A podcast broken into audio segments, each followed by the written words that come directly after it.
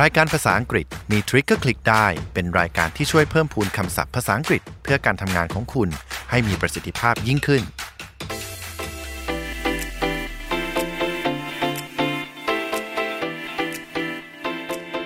สวัสดีค่ะ คุณกำลังอยู่กับเราในรายการ ภาษาอังกฤษมีทริคก็คลิกได้พอดแคสต์ที่จะทำให้ภาษาอังกฤษไม่ใช่เรื่องยากอีกต่อไปค่ะ วันนี้อยู่กับเอสหัทยาไกรขุนทศและปาล์มเลวีวงศ์ครับ วันนี้นะคะเรามีคำศัพท์แล้วก็ทริคในการใช้ภาษาสำหรับสายโรงงานมาฝากกัน เผื่อวันไหนปุบปับโชคดีนะคะ มีชาวต่างชาติมาเยี่ยมชมแผนกเรา จะได้อุ่นใจค่ะ เพราะว่าภาษาอังกฤษมีทริคก็คลิกได้ค่ะ วันนี้นะครับ ถ้าพูดถึงโรงงานคำศัพท์แรกที่เราจะนึกถึงเลยก็คือคำว่า factory ซึ่งมีอีกคำหนึ่งนะครับที่แปลว่าโรงงานเหมือนกัน เราเรียนรู้ไปด้วยกันคำนั้นก็คือคำว่า plant ซึ่งมีความหมายว่าปลูกครับ แต่ factory กับ plant เนี่ยมีการแบ่งประเภทโรงงานที่ต่างกันนะครับ factory หมายถึงสถานที่ผลิตสินค้าสำหรับอุปโภคและบริโภค ภาษาอังกฤษเราใช้คำว่า goods ซึ่งหมายถึงโรงงานสบู่ โรงงานเสื้อผ้า โรงงานช็อกโกแลตเป็นต้นนะครับค่ะส่วนคำว่า plant หมายถึงสถานที่ผลิตพลังงานครับ หรือสถานที่ที่มีกระบวนการทางอุตสาหกรรมเกิดขึ้น เช่น โรงงานผลิตพลังงานนิวเคลียร์ โรงงานผลิตรถยนต์ โรงงานผลิตเครื่องปรับอากาศ ทริคในการจำง่ายๆเลยนะครับ plant ใช้กับโรงงานที่เริ่มกระบวนการผลิตผลิตภัณฑ์นั้นๆ ตั้งแต่ขั้นตอนแรก เหมือนกับเราปลูกพืช ที่ต้องเริ่มตั้งแต่การเพาะเมล็ดนั่นเองครับ โอ้โห ถือว่าเป็นทริคการแยกคำศัพท์ที่มีความหมายใกล้เคียงกันทำให้เข้าใจง่ายแล้วก็จำง่ายขึ้นนะคะ ใช่แล้วครับ และโรงงานในนิคมอุตสาหกรรม หรือในภาษาอังกฤษเราเรียกว่า industrial estate ในภาคตะวันออก ส่วนใหญ่ก็จะเป็น plant ทั้งหมดเลยครับ ดังนั้นในการเยี่ยมชมโรงงานคำว่า plant tour จึงไม่ได้เป็นการพาชมการปลูกพืชปลูกผักเท่านั้นนะครับ อืมพอพูดถึงแพลนแล้วเราก็นึกไปถึงพืชพันธุ์อะไรอย่างนี้ใช่ไหมคะอ่า ประมาณนั้นอ่าแต่ทีเนี้ยเนี่ยโรงงานที่ผลิตชิ้นส่วนต่างๆ เนี่ยเชื่อว่าต้องมีหลากหลายแผนกแยกกันออกไปเยอะมากๆเลยใช่ไหมคะพี่ปาล์มใช่แล้วครับ แต่หลักๆ ก็จะมีแผนกประกอบชิ้นส่วน ภาษาอังกฤษก็คือ assembly department แผนกบำรุงรักษา maintenance department แผนกการผลิต production department แผนกวางแผนและการขนส่ง the planning and logistic department ซึ่งในการเยี่ยมชมโรงงานที่จะได้เห็นการผลิตมากที่สุดน่าจะเป็นแผนกประกอบชิ้นส่วนครับ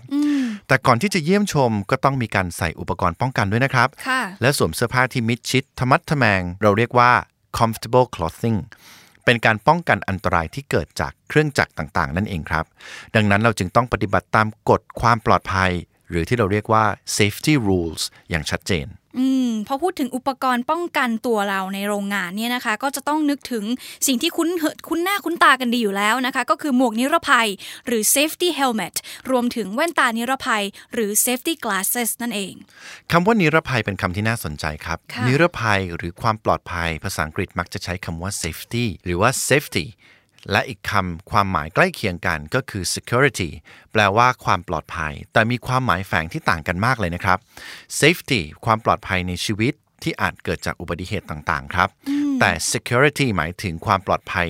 ในชีวิตที่อาจจะเกิดจากการกระทำของมนุษย์ เช่นการชิงทรัพย์ หรือการทำร้ายร่างกายในประเภทต่างๆ นั่นเอง อืม เพราะฉะนั้นนะคะเราต้อง safety first นะคะ หรือว่าปลอดภัยไว้ก่อนนั่นเอง ในโรงงานจึงต้องมีกฎระเบียบมากมายค่ะ กว่าที่เราจะเข้าไปเยี่ยมชมได้ มาถึงเรื่องชุดครับ ในบางโรงงานก่อนที่เราจะเข้าไปได้ เราจะต้องสวมชุด mechanic jumpsuit หรือ mechanic coverall jumpsuit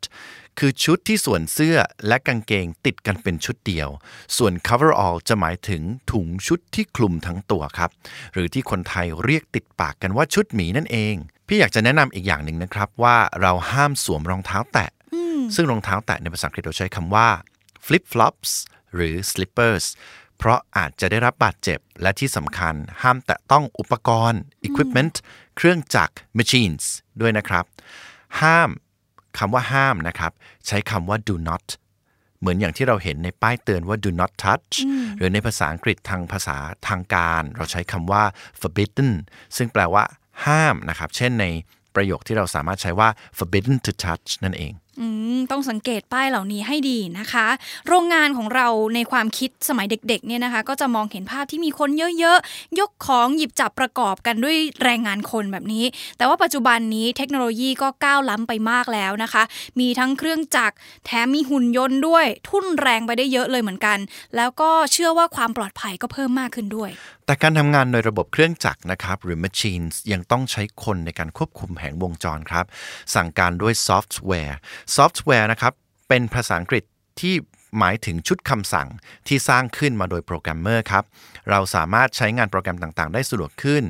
ซึ่งฮาร์ดแวร์จะหมายถึงอุปกรณ์ต่างๆ ในคอมพิวเตอร์ เช่นฮาร์ดดิสก์เมนบอร์ดเมาส์จอคอมพิวเตอร์ คีย์บอร์ด หรือรวมถึงเครื่องจักรต่างๆ ที่ในภาษาอังกฤษเราใช้คำว่า machine นั่นเองค่ะในบางโรงงานนะครับ เริ่มมีการนำหุ่นยนต์ หรือว่า robots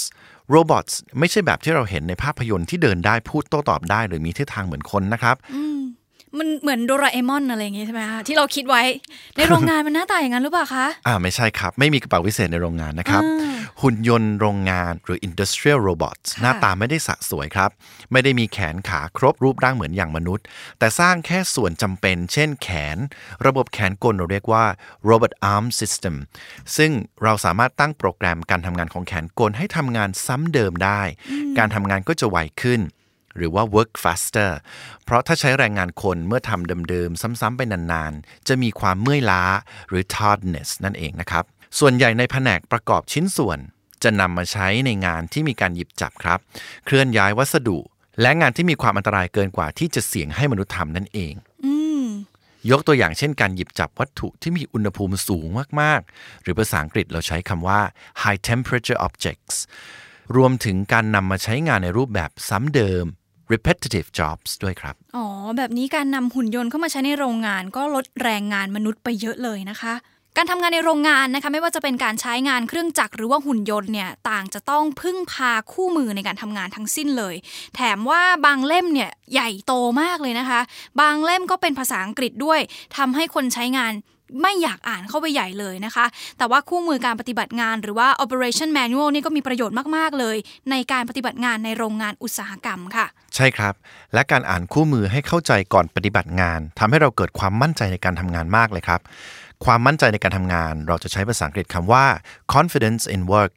confident แปลว่ามั่นใจครับ self confidence แปลว่าความมั่นใจในตนเอง เพราะว่าเราได้เตรียมตัวล่วงหน้าทำให้ลดระยะเวลาในการเรียนรู้ได้ ยิ่งคู่มือเป็นภาษาอังกฤษนะครับทำให้เรามีโอกาสเรียนรู้และพัฒนาคำศัพท์ต่างๆ ส่วนใหญ่แล้วคู่มือจะมีอภิธานคำศัพท์ อธิบายคำศัพท์ ขยายความเฉพาะคำหรือที่เราเรียกว่า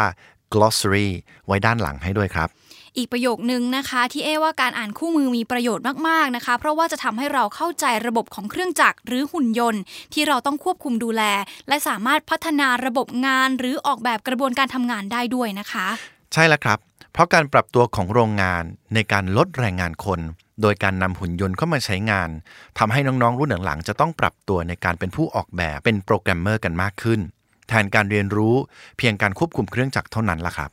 ติดตามทริคดีๆนะคะ ในการฝึกภาษาอังกฤษกับพวกเราสองคนได้ในรายการ ภาษาอังกฤษมีทริคก็คลิกได้พอดแคสต์ที่จะทำให้ภาษาอังกฤษไม่ใช่เรื่องยากอีกต่อไปแบบนี้นะคะสำหรับวันนี้หมดเวลาแล้วค่ะ เราสองคนลาไปก่อนนะคะ สวัสดีค่ะ สวัสดีครับ